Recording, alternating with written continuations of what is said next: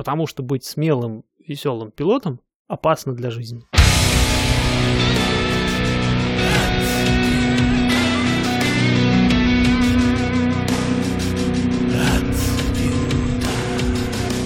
Блин, там еще был один пример про инструкторов, про то, что типа... У них же много приколов всяких. У них есть, например, прикол в том, что инструкторы никогда не говорят, когда студент старается, не говорить, когда студент пойдет на соло-полет. Они единственное, что говорят, типа, вроде как ты готов. Но соло-полеты, как правило, сюрприз. По одной простой причине. Единственный. Не, ну, там, да, есть немножко момент по поводу того, что он надумает себе Угу. и будет переживать, и ночь не спать. А для пилота ночь не спать это критично. Угу. Но самый главный, скорее, обратный эффект. То есть представим, что мне инструктор говорит, завтра Георгий, Джордж, меня называет, естественно. Ой, я люблю эти, а, эти интерпретации имен. Потому что Георгий местные не выговаривают. Человек пять, наверное, я знаю здесь, кто может это сделать, и они немножко с какими-то более испанскими корнями. Георгий, там вот это вот должно быть Пугачёвой немножко. Нет, они пытаются, у них есть вот этот звук, но он не всех поставлен, естественно. Нет, там им сложно чисто собрать его в кучу. Если им объяснить, сесть, они в итоге могут, но нет, это сложно. Ну и вот, он, типа, представим, что он мне говорит, типа, Георгий, завтра летишь соло. Понятно, что я, зная себя, я буду переживать, сидеть до ночи там, чуть ли не на бумажке расписывать, как я буду эти два витка сделаю.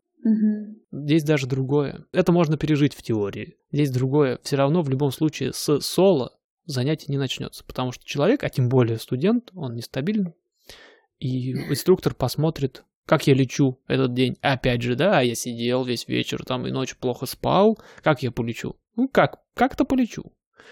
И он посмотрит на мои посадочки и скажет, знаешь, нет, сегодня мы соло не полетим. И это такой облом. Представь, то есть я готовился, я Мгм. переживаю.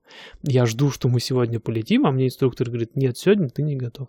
И так вот, типа, что... Ну, ну все правильно, конечно. И поэтому они поступают очень правильно. Они дают знать, что, типа, вот сейчас, вот в этом вот, в этом временном месте, ты близок к тому, чтобы пойти на соло. Все, вот у тебя все есть, все умеешь, классно, здорово, молодец. Когда? Никто не будет говорить. И потом на каком-нибудь очередном занятии отлетаем, и там по-разному, в зависимости от аэродрома, от, от того, где там кому можно ходить. Он говорит, а все, теперь, говорит, я выхожу, а ты полетел. И тогда это работает. Потому что, с одной стороны, я уже что-то там потрогал руками это, я спокоен, как удав. У меня где-то там крутится, конечно, что мне сказали, что я готов уже, и мы скоро полетим этот я скоро полечу этот соло-полет. Но когда? Где-то там? Не переживаю по этому поводу. А инструктор конкретно в этот момент видит, что да, можно его отпускать, и отпускает. И тогда все получается хорошо. И тогда все получается нормально и не надуманно. И вот это вот, и таких вот мелочей у них прям, ну, целая, целая куча. Я молчу, например, про всякие уже чисто практические. Например, я вхожу в поворот в правый. Мне нужно дать немножко правой педали, чтобы радар, этот, руль направления тоже поддавить, и самолет начал не сваливаться в сторону поворота, а именно поворачивать. Это важно. Это есть тот самый скоординированный поворот, про который мы говорили чуть раньше, э, язык- при входе в который при поддержке его скоординированным пассажирам, да и пилоту на самом деле тоже, комфортно. И самолет, прежде всего, правильно поворачивает, а не сваливается в сторону поворота, теряя и высоту в том числе, кстати. На минуточку. И у него есть тоже... И, и я потом уже, когда я тоже видосики всякие на ютубе смотрю, мне же интересно, я же в, в теме. И у него есть интересный тоже прием. То есть я вхожу в поворот, по традиции, забываю, о чем мы что-нибудь отрабатываем, прикольно. Я по традиции забываю про педаль, а у меня ноги на них стоят всегда. И он просто аккуратненько, нежно-нежно, по правой своей педали так ножкой так тук-тук-тук-тук. Он ничего мне не сказал. Но я просто чувствую, что у меня под правой ногой дребезжит педаль немножко. Чуть-чуть. Мгм. Вот прям пара миллиметров буквально. Но я чувствую, что у меня так тык-тык-тык в ногу стучится. Я смотрю, у меня шарик уже убежал, и самолет куда-то вот уже вот, вот так вот уже боком уже немножко летит. Я такой, типа, оп, педальку. Он такой, типа, да. И он на самом деле потом сказал, что иногда на чекрайдах теплые инспекторы, я использую слово инспектор пока, потому что я не знаю, как Теплый инспектор. Это ну, типа, интересно. не, ну есть типа люди, которые принимают экзамены, они могут быть э, строгими.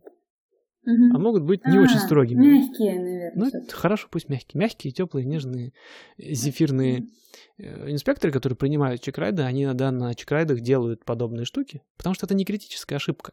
Они, опять же, отлично понимают, что человек, который сдает особенно первую, например, свою лицензию частного пилота, он капец как переживает. И Ну, это все равно экзамен, это стресс. И э, если я просто заб- забываю координировать свой поворот, ну, допустим. А если я его не координирую после того, как мне инспектор постучал в педаль уже, то, наверное, что-то Ну здесь не так. И, то есть даже на сдачах такое встречается. Я не скажу, что это система ни в коем случае, потому что по-хорошему э, он не должен вмешиваться вообще никак. Если, если он вмешался, то это, наверное, считается, что я не сдал. Как на автомобиле то же самое. Здесь э, на местные права сдал со второго раза, потому что мне человек, который принимал мой экзамен, ру- ручник дернул, потому что я типа там кого-то не пропустил. У меня же нет в машине вторых педалей, как в, в автошколе. Я сдавал на своей машине. Тоже, кстати, интересный момент. Но к авиации имеет опосредованное отношение. И тут то же самое. У него полный контроль, наоборот. Потому что в самолетах два набора управления. Вот он стучит в педаль, например. Было пару раз, когда я уже начал нормально работать с радиообменом, было такое, что, например, мы куда-нибудь... Я не помню, в каких случаях. Ну, там два обычных случая. Либо я ра- работаю в паттерне неконтролируемого аэропорт, аэро- аэродрома, и я все свои маневры в эфир должен рассказывать, потому что есть пилоты, которые со мной где-то тут летают, я их могу не видеть, кстати, но они меня слышат. Я им говорю, что я вот поворачиваю на даунвинд, короче, на этом самом аэродроме. Я делаю этот поворот, например, и я слышу у себя в, в этой в гарнитуре такие щелчки. Щелк-щелк-щелк-щелк. Это инструктор свою кнопку, тангенту э, радиостанции. Так щелк-щелк, щелк-щелк, чтобы я слышал. И я понимаю, а, мне же надо еще рассказать им. Я вот и пошел рассказывать. И, или там где-нибудь там мы летим, подлетаем к аэродрому, а за 10 миль до него нужно выйти с ним на связь. Тот же самый, кстати, безбашенный. Безбашенный аэродром. Вот, и мы туда летим, на Сан-Мартин какой-нибудь. И он тоже так, щелк-щелк.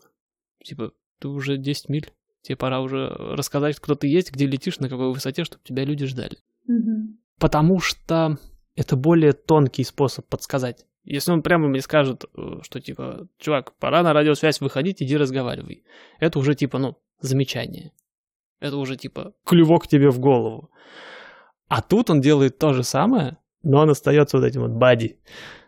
Типа, товарищем, на которого можно, можно положиться, он просто типа тебе подсказывает. Ну, не то, что не подсказка, типа, а типа напоминание. Типа, ты бы еще бы им рассказал.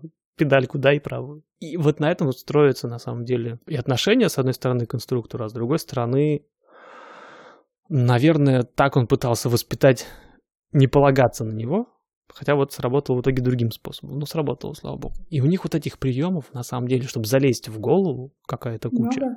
Много. И я их дальше буду больше только узнавать, потому что вот сейчас мы отрабатываем, мы работаем с аэродромом, а впереди у нас, как они здесь называются, кросс-кантри, не знаю, как по-русски.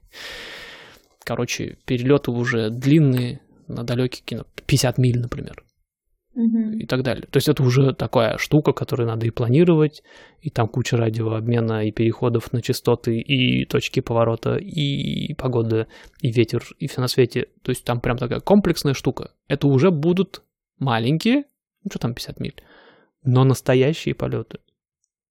И там внутри вот этих кубиков, из которых я сейчас свои полетики собираю, будет настолько много, что мне вот... на- Там, скорее всего, я найду еще больше всяких маленьких приемов, которые он будет на мне практиковать. И этого очень круто, потому что им же до каждого нужно достучаться. А у них есть какая-то усредненная, усредненная штука, которая прокатывает на большинстве. Я думаю, их этому учат. Именно этому их должны учить вот на этих CFI курсах, на которые, возможно, я тоже когда-нибудь пойду. Не знаю, куда меня заведет. Кривая.